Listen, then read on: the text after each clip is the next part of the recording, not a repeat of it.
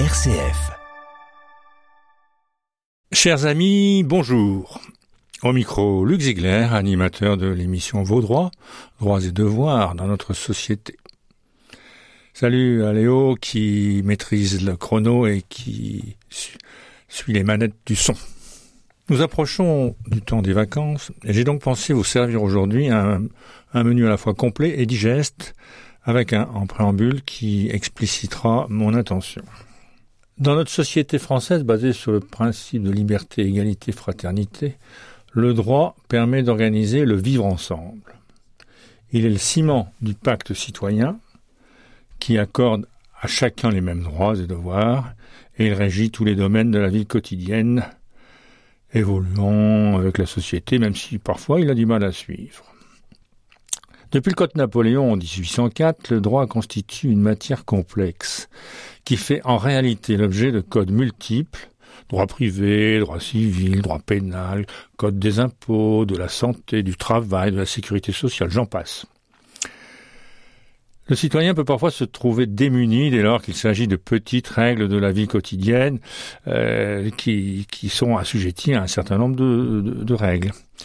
Et si le bon sens rejoint souvent la loi, les idées reçues en la matière sont nombreuses. Nous, nous allons le voir avec les exemples que j'ai retenus.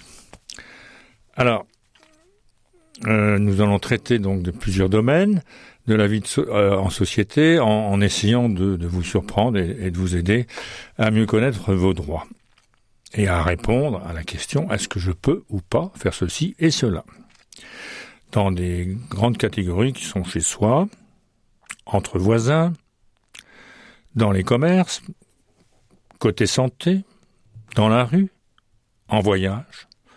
Bon, pour euh, donner quelques, quelques exemples. Euh, dans un premier temps, pour l'émission d'aujourd'hui, nous nous contenterons de rester chez, chez nous et, de voir les problèmes entre voisins. Pour euh, donc tout ça pour vous énumérer quelques têtes de chapitre. Alors, on se retrouve, si vous voulez, soit en une, une situation, soit une affirmation, soit une idée reçue. Et euh, je dis pas que le jeu, mais enfin le principe de mon, mon approche consiste à, à, faire savoir si euh, cette, euh, chacune de ces énumérations est vraie, fausse, ou bien, eh bien ça dépend, parce que c'est pas clair, ou bien parce qu'il y a euh, d'autres critères qui entrent en ligne de compte. Je prends un premier exemple. Un projet de construction va nous priver de la vue de la mer. Nous n'avons aucun recours. La vue de la mer, c'est peut-être pas le bon exemple pour Orléans, on va dire la vue de la Loire. Euh, eh bien voilà, ça dépend. On a quand même quelque chose à dire. Un terrain voisin va être construit, l'édifice en question va nous dérober notre euh, chère vue sur la Loire. Vous pouvez toujours attaquer le permis de construire devant le tribunal administratif, mais uniquement s'il viole les règles d'urbanisme. Et en ce cas-là, consultez un avocat en droit de l'urbanisme et de la construction. La privation de vue n'étant pas un argument recevable, une fois la construction achevée, vous pourrez également saisir le tribunal judiciaire sur le fondement de troubles de voisinage pour invoquer cette perte de vue. Alors là, on change de catégorie ou d'approche. Et si elle est importante, ce trouble de voisinage, le juge peut vous octroyer des dommages et intérêts.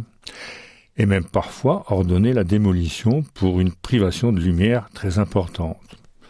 Le cas se sont posés encore euh, récemment, au cours de la dernière décennie, euh, au, au, niveau de la Cour de cassation et, euh, aussi de, des tribunaux ou, ou des cours d'appel. Donc, on peut prendre les devants sur la base de ces arguments et tenter de convaincre les acheteurs du terrain d'orienter leur projet un peu différemment afin d'éviter les tracas judiciaires. Alors je vous dirai un peu plus tard comment et avec quels moyens, c'est des choses dont on a déjà parlé dans l'émission, euh, de la conciliation, de la médiation ou bien carrément, effectivement, euh, du tribunal. Autre, autre affaire qui, alors là, elle génère souvent des, idées reçues. Un squatteur serait indélogeable après 48 heures. Ben c'est faux. Pourquoi? Cette idée est répandue largement, elle est relayée, mais elle est inexacte. Plutôt que de mettre nous-mêmes l'occupant dehors et d'encourir jusqu'à euh, la prison, voire des amendes, il faut utiliser la procédure d'expulsion accélérée introduite par la loi de 5 mars 2007. Bon, ça fait déjà quand même une quinzaine d'années. Pour ce faire, le propriétaire doit constater l'occupation illégale par les forces de l'ordre, porter plainte pour violation de domicile et prouver son droit sur le bien. Il fera aussi une demande d'évacuation forcée au préfet qui dispose de 48 heures pour prendre une décision. Ce dernier ne peut la refuser qu'en cas de motif impérieux d'intérêt général ou lorsque les conditions d'application de la procédure d'évacuation forcée ne sont pas remplies. L'évacuation doit ensuite être menée par les forces de l'ordre si les squatteurs ne sont pas partis spontanément dans le délai accordé, accordé par le préfet. Depuis une loi de 2020, la procédure d'expulsion accélérée est également applicable aux résidences secondaires. En outre, la même loi a précisé que le préfet peut être saisi par la personne dont le domicile est ainsi occupé, ou toute personne agissant dans l'intérêt et pour le compte de celle-ci. Et plus seulement par le propriétaire et le locataire du logement squatté.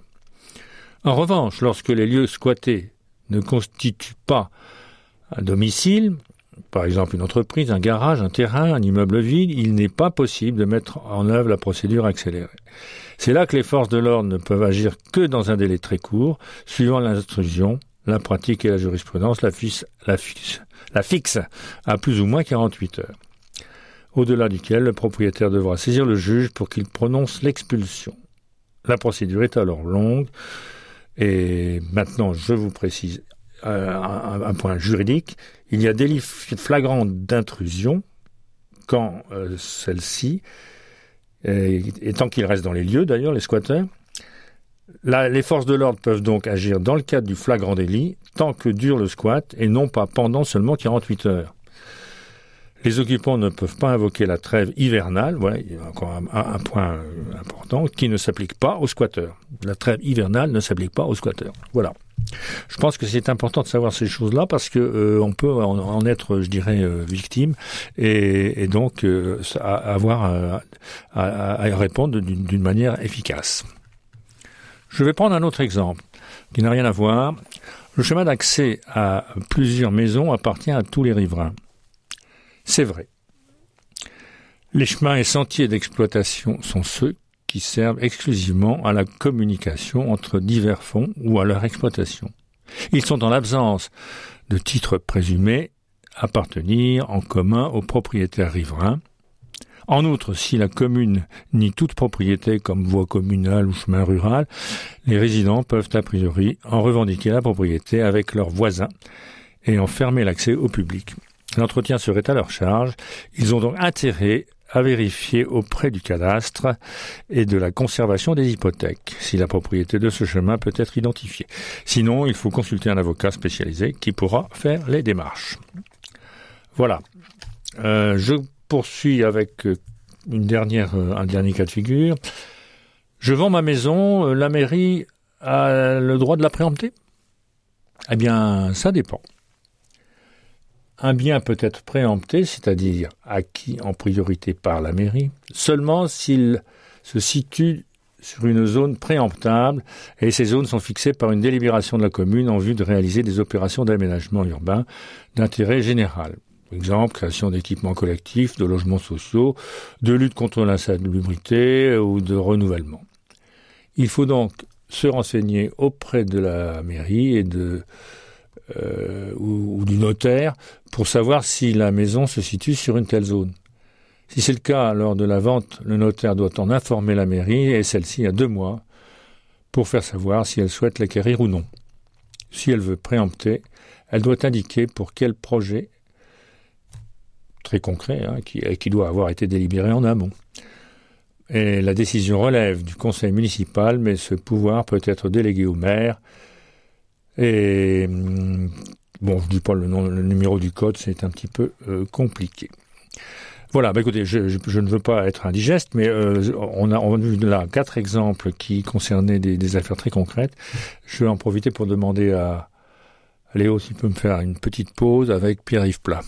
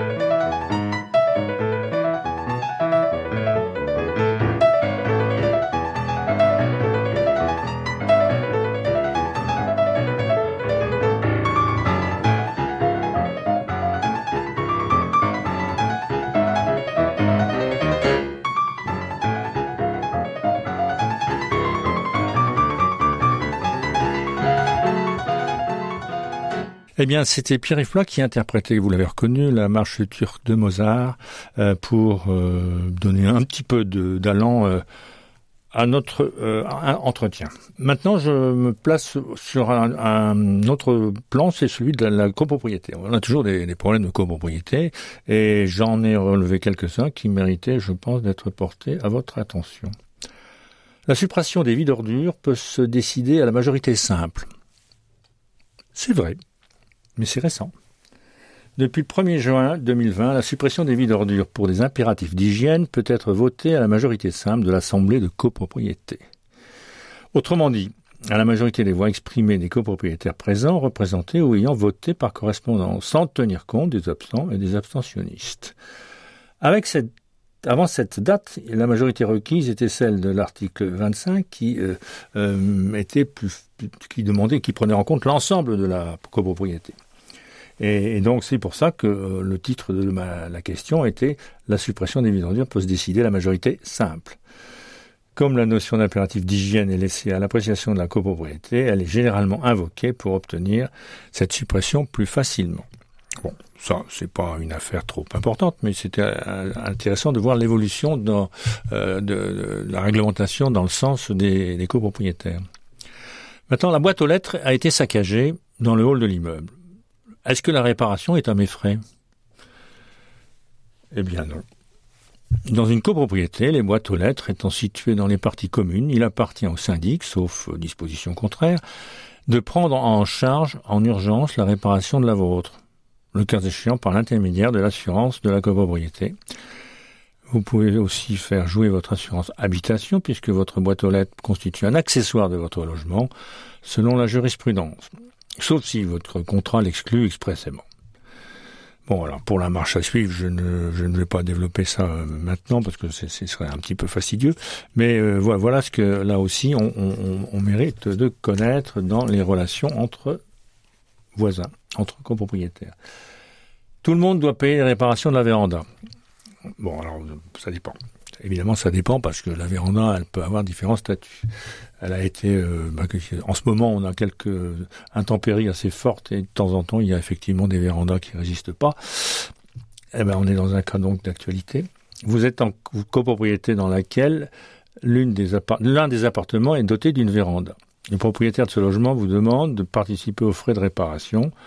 Une copropriété est divisée en lots privatifs et en parties communes. Si la véranda fait partie d'un lot privatif, il appartient au propriétaire et à lui seul d'en payer les réparations. Mais cette règle reste valable si le loue se loue puisqu'il doit fournir à son locataire un logement décent, notamment en lui assurant l'étanchéité de celui-ci. Si le règlement de copropriété définit cette véranda comme étant une partie commune, même à jouissance privative exclusive, il appartient à tous les copropriétaires de payer les réparations au prorata de leur tantième.